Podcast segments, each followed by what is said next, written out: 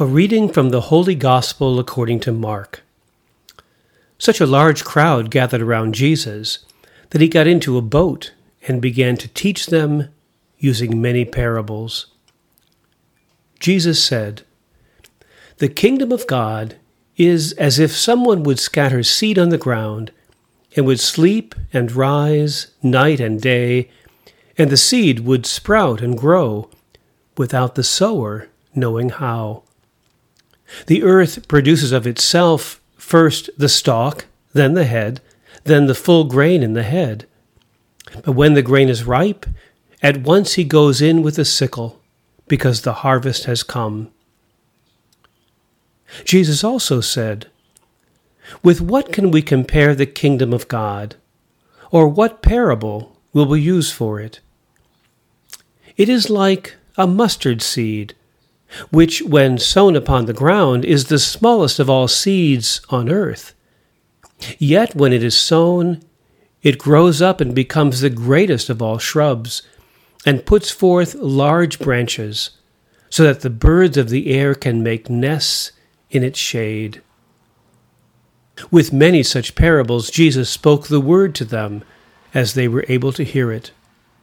He did not speak to them except in parables, but he explained everything in private to his disciples. The Gospel of the Lord. We opened the book of the Gospel of Mark in Advent, and now we return to our continuous reading of Mark after a 90-day interruption for Lent and Easter.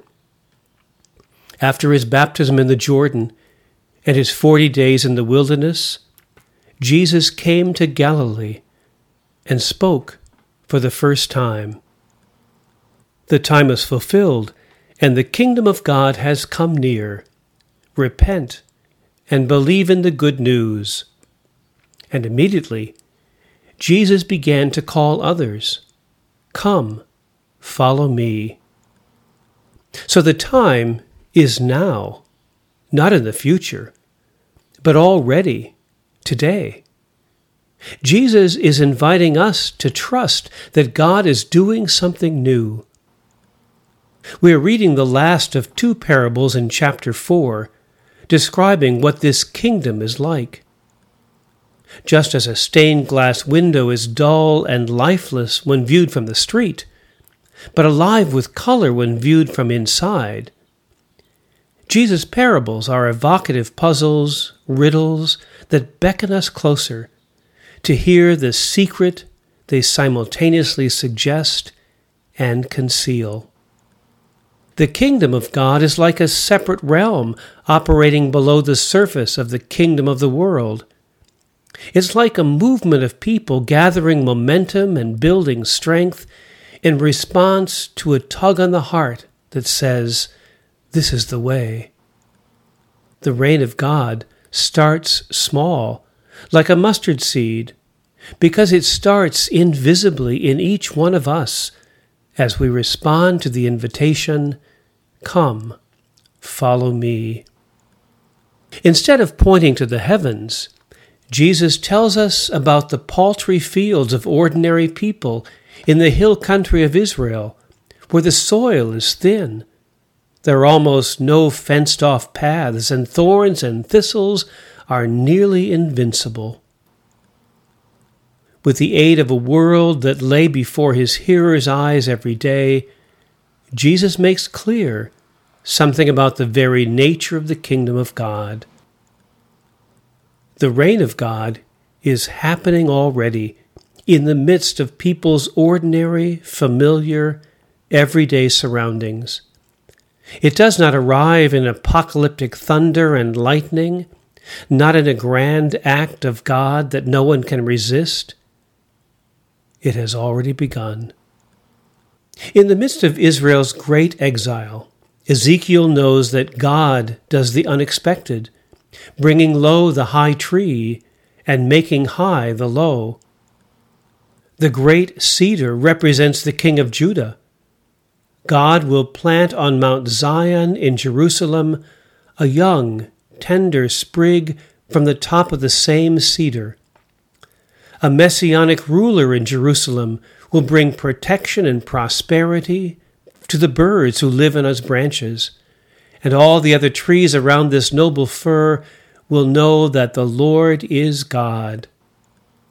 The parable imagines a way forward for ancient Israel, but a way that imagines something new as well, a new location, a new tree, new branches. In all these images, God is the doer. God takes, sets, breaks off, plants, brings low, makes high, dries up, and makes flourish.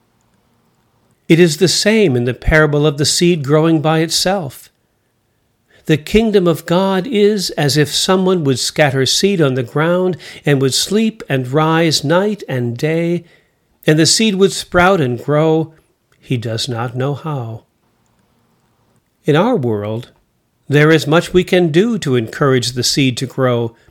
Genetically modify the seeds, irrigate the land, fertilize and spray for pests. But in the ancient world, this growth was a mystery. Everything that happens is a part of God's plan. We are not in charge. The reign of God grows in secret, in what is little, in what is inconspicuous. From beginning to end, the parable is about the coming of the reign of God. It's not about the fact that the reign of God will only come if first the seed is sown. It is certainly not about the idea that the reign of God comes slowly as grain gradually ripens. We can feel stuck or stalled, but God is still working. The growing seed is God's action in our lives, independent of us. Human beings cannot bring about or force the coming of God's reign. They can only wait. They may sleep quietly at night. God brings the reign of God. God alone. The parable shows the creative power and historical might of God. No one will prevent God from working and bringing God's salvation. With what else can we compare the kingdom of God, or what parable will we use for it? It is like a mustard seed, which, when sown upon the ground, is the smallest of all the seeds on earth. But no one plants mustard seed in their garden. Mustard seed is to the Middle East what dandelions are to the Midwest. You don't plant them. It's what you get if you do nothing. Jesus is exaggerating both the smallness of the mustard seed and the size of the mustard plant. The plant is only a bush, not a tall tree. This is no noble cedar. The kingdom of God, Jesus subversively suggests, may very well upset the domesticated status quo. It spreads swiftly, invisibly, often underground. It's more wild than noble, more undomesticated weed than domesticated crop, more helpful to birds than to kings. Might Jesus be reminding us that the small community of the church, which really doesn't look like all that much, is big enough to provide shelter and a resting place for all the peoples and nations of the world? The growing seed is God's action in our lives, independent of us. God is moving our lives to something good. Despite our doubts, frustrations, and failures, God is working in silent and secret ways to keep growth alive, to move us forward.